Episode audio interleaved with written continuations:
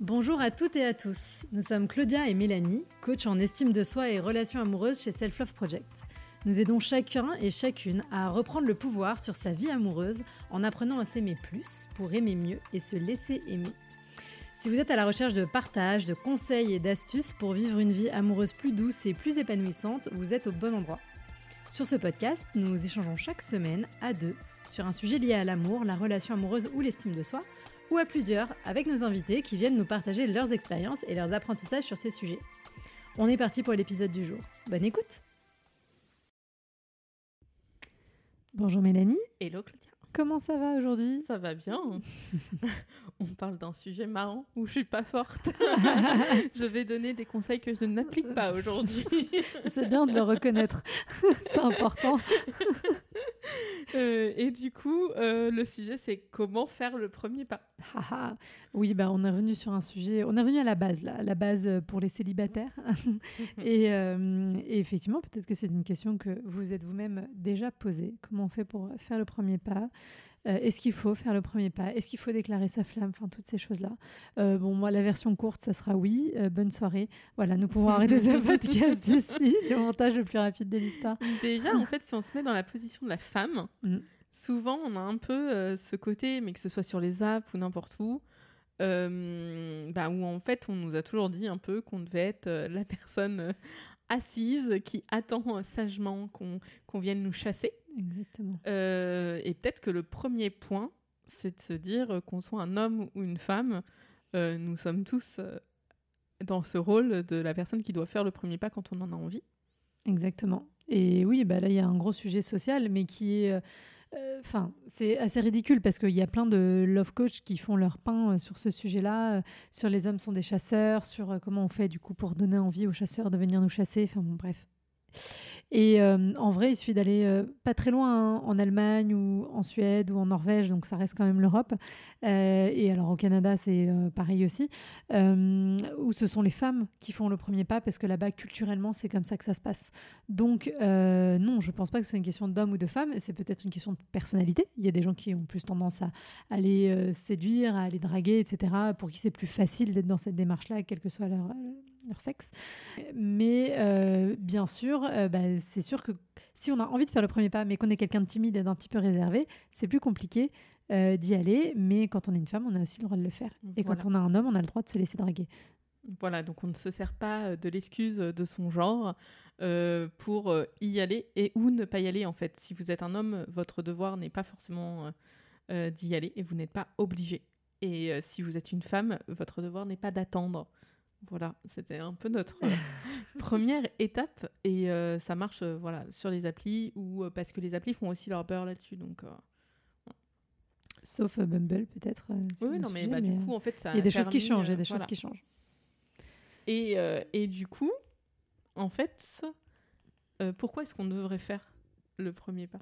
Parce qu'on veut vivre une vie zéro regret. Ah Moi en fait je suis un peu team. oui mais tant qu'on ne sait pas il y a du fantasme. Ah bah oui, bah, de toute façon, euh, faire le premier pas, ça veut dire accepter d'aller se confronter à la réalité. Donc ça veut dire être prêt à sortir du fantasme. Et des fois, on n'est pas prêt et c'est OK.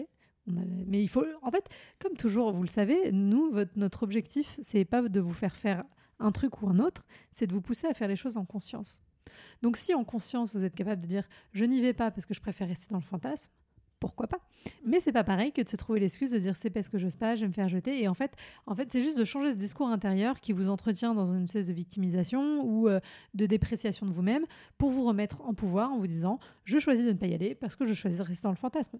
Pourquoi pas Ou je choisis d'être indisponible parce qu'en fait, des fois aussi, le fait de nourrir un peu euh, cette relation euh, secrète et tout, bah, en fait, c'est un moyen de se protéger de ne rien vivre.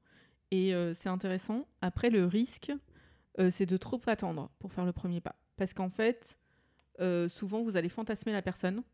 Et la personne, euh, l'image de la personne que vous vous faites est, est, de plus en plus éloignée de la vérité. Donc moi, j'ai envie de dire, à partir du moment où vous avez de checker globalement que cette personne a les mêmes intentions de relation que vous, vous avez des valeurs un peu communes et que vous avez envie potentiellement de la même chose, pas forcément l'un avec l'autre, mais au moins dans un idéal, euh, bah, allez-y et essayez de sortir de ça.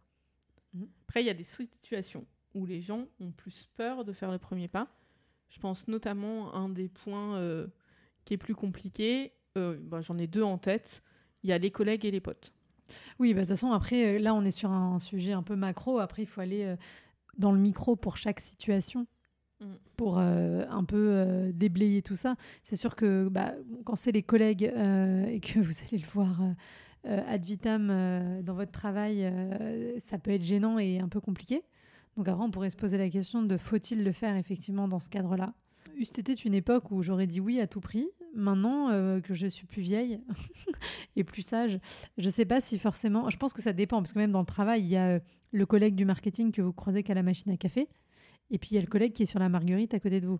On n'est quand même pas dans le même euh, truc. Donc euh, je dirais que celui de la machine à café, bon, allez-y parce que vous risquez pas grand-chose. Euh, celui qui est à côté de vous, bon, ça devient un petit peu emmerdant, quoi.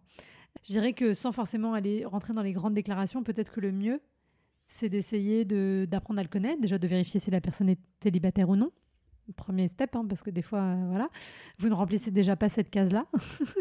Euh, et s'il est célibataire ou si elle est célibataire, bah, essayez de voir peut-être comment on peut créer des situations euh, de rapprochement pour apprendre à connaître l'autre, justement pour ne pas rester dans le fantasme et pour le confronter déjà dans une relation peut-être un peu amicale et voir ce qui s'ensuit, sachant que même si ça fonctionne, ça peut quand même entraîner des trucs un peu, un peu tendus quand vous êtes dans le même bureau. On va Mm. pas se mentir. Et c'est un cas intéressant hein, de se dire, euh, quand je disais valider aussi, c'est euh, moi je trouve que faire le, le premier pas et déclarer sa flamme à quelqu'un euh, qui n'est pas disponible et du coup euh, foutre la merde dans sa vie euh, potentiellement, bah, c'est peut-être pas non plus une idée, notamment si c'est son collègue, la meilleure idée du monde. Oui, non mais c'est ça. Donc vraiment, assurez-vous déjà, le starting point, c'est cette personne est-elle célibataire? On reprend Mm. à la base. Mm. Et quand c'est vos collègues ou les amis ou les amis d'amis, bon bah c'est plus facile de savoir que si c'est un mec euh, que vous avez vu dans un bar ou que vous croisez, euh, euh, voilà, ponctuellement. Mais bon, du coup, évidemment, il faut aller voir euh, dans chaque situation euh, ce qu'on peut, ce qu'on peut adapter. Mais malgré tout. En fait, voilà, quand je disais tout à l'heure, euh, oui, il faut le faire parce qu'on veut vivre une vie zéro regret, je pense qu'en vrai, la vraie question à se poser, c'est est-ce que si je le fais pas, je vais regretter ou pas? Des fois, la réponse est non. Donc, euh, bah, vous fatiguez pas potentiellement. Si la réponse est oui, euh, bah, bon. Allez-y en voyant ce qu'il en est. Quoi. Et puis c'est aussi bah, combien de temps je vais perdre si je ne le fais pas? Exactement. Parce que euh, parfois, en fait, vous avez besoin, dans tous les cas, de faire ce premier pas et de vous prendre un râteau euh, pour pouvoir passer à autre chose. Ça. Et si vous savez que vous êtes dans un fonctionnement euh, ben, un peu kamikaze, on a une personne à ce micro qui est en face de moi, qui a parfois, enfin, dans le passé, eu besoin de ça et maintenant, je crois que ça va mieux qui a besoin d'aller jusqu'au bout et d'être sûr que c'est non euh, avant de lâcher, et ben en fait, si c'est ce qui vous permet et que vous connaissez votre fonctionnement et que c'est ce qui vous permet de passer à autre chose, ben en fait, il n'y a pas d'hésitation, faites-le. Oui, bah voilà, moi clairement, euh, dans le- enfin, quand j'étais plus jeune, donc on parle de trucs d'il y a plus de 10 ans potentiellement, là, quand je suis partie au Japon, euh, en fait, il fallait que je le fasse parce que ça m'empêchait d'avancer dans ma vie amoureuse, ça me- m'empêchait de faire des rencontres, et donc il fallait que j'aille me confronter à cette réalité-là. J'y suis allée, je me suis pris une grosse claque, bah, c'est pas grave, la vie, et deux, trois mois plus tard, j'ai rencontré quelqu'un avec qui j'ai passé 4 ans. Donc euh, est-ce que c'est anodin Euh, C'est pas un hasard, c'est parce qu'à ce moment-là, j'étais de nouveau disponible. Euh, Il y a eu d'autres situations plus tard aussi. Euh, où j'y suis allée, euh, je rigole parce que je repense à ces moments et je me dis mais quel degré de gênance en même temps. En même temps, j'assume complètement et en même temps, j'ai un peu honte. Il y a quand même un espèce de, une ambivalence sur le sujet. Est-ce que j'ai le regret? Non, parce qu'à ce moment-là, c'était ce qu'il fallait que je fasse pour moi en fait, Mhm. pour pouvoir me dégager.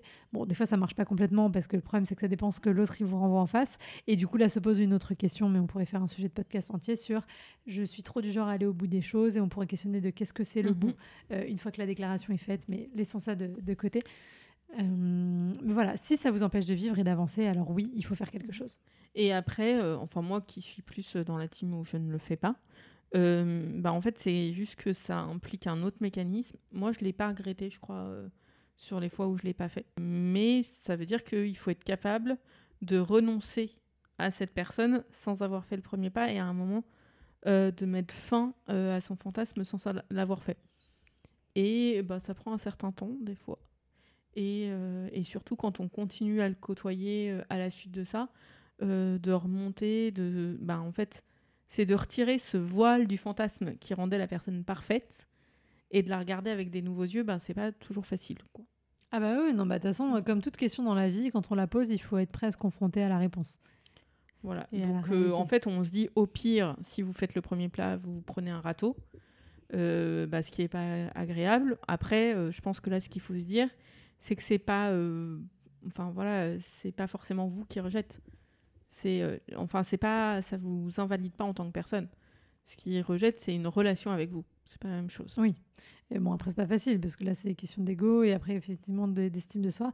Mais dans tous les cas, si vous le faites, vous pourrez être très fier de vous et fier d'avoir réussi à passer ça parce qu'il faut du courage quand même. Et même si, encore une fois, on est dans une ambivalence de je suis fier de moi, mais j'ai un peu honte, bah ouais, mais bon, en même temps, vous l'avez fait, tout le monde n'en serait pas capable et vous avez agi pour vous. Donc, euh, ça reste ça qui est important à la fin de la journée. Et puis, vous pouvez venir nous le raconter, nous, on vous félicitera. Et, et en plus, à un moment, on avait un post qui s'appelait Kamikaze du Love. Donc, si vous avez envie de nous le raconter, on se fera un plaisir vrai, de le C'était partager. il y a longtemps. hein. C'était Mm. vraiment genre il y a trois ans et demi au tout début de Self Love. et ça n'avait pas si bien marché, mais il faudrait peut-être retenter le sujet.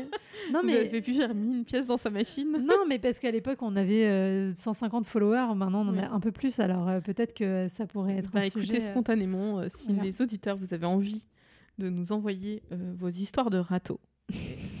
et ben, ou euh, de so- choses où vous avez fait le premier pas et où ça a marché, on se fera un plaisir euh, de d'agrémenter ce podcast d'exemples. Exactement. Donc, envoyez-nous un petit message sur Instagram euh, ou un mail pour nous dire euh, faites-le et euh, balancez votre histoire. Ou dites à vos copines qui ont des histoires un peu folles de nous les raconter. Oui. Bon, bah, du coup, en conclusion, euh, bah, on est plutôt team euh, faites le premier pas. Mhm. Et si c'est trop difficile pour vous, ben, acceptez par contre de mettre fin à ce fantasme euh, et de pas rester en position d'attente C'est ça. euh, quand vous serez prête. En fait, vous empêchez pas de vivre pour ça. Mm. En conclusion, je pense que c'est ça qui est important. Merci beaucoup, Claudia. Merci Mélanie. Si vous entendez ce message, c'est que vous avez écouté l'épisode jusqu'au bout. Et pour ça, on vous dit un grand merci. Si cela vous a plu, n'hésitez pas à nous laisser 5 étoiles sur votre appli podcast favorite. Et si les sujets développés dans ce podcast vous parlent, vous allez adorer le contenu de notre compte Instagram Self Love Project FR. On y développe en profondeur toutes ces questions, loin des discours classiques des love coach et autres coachs en séduction.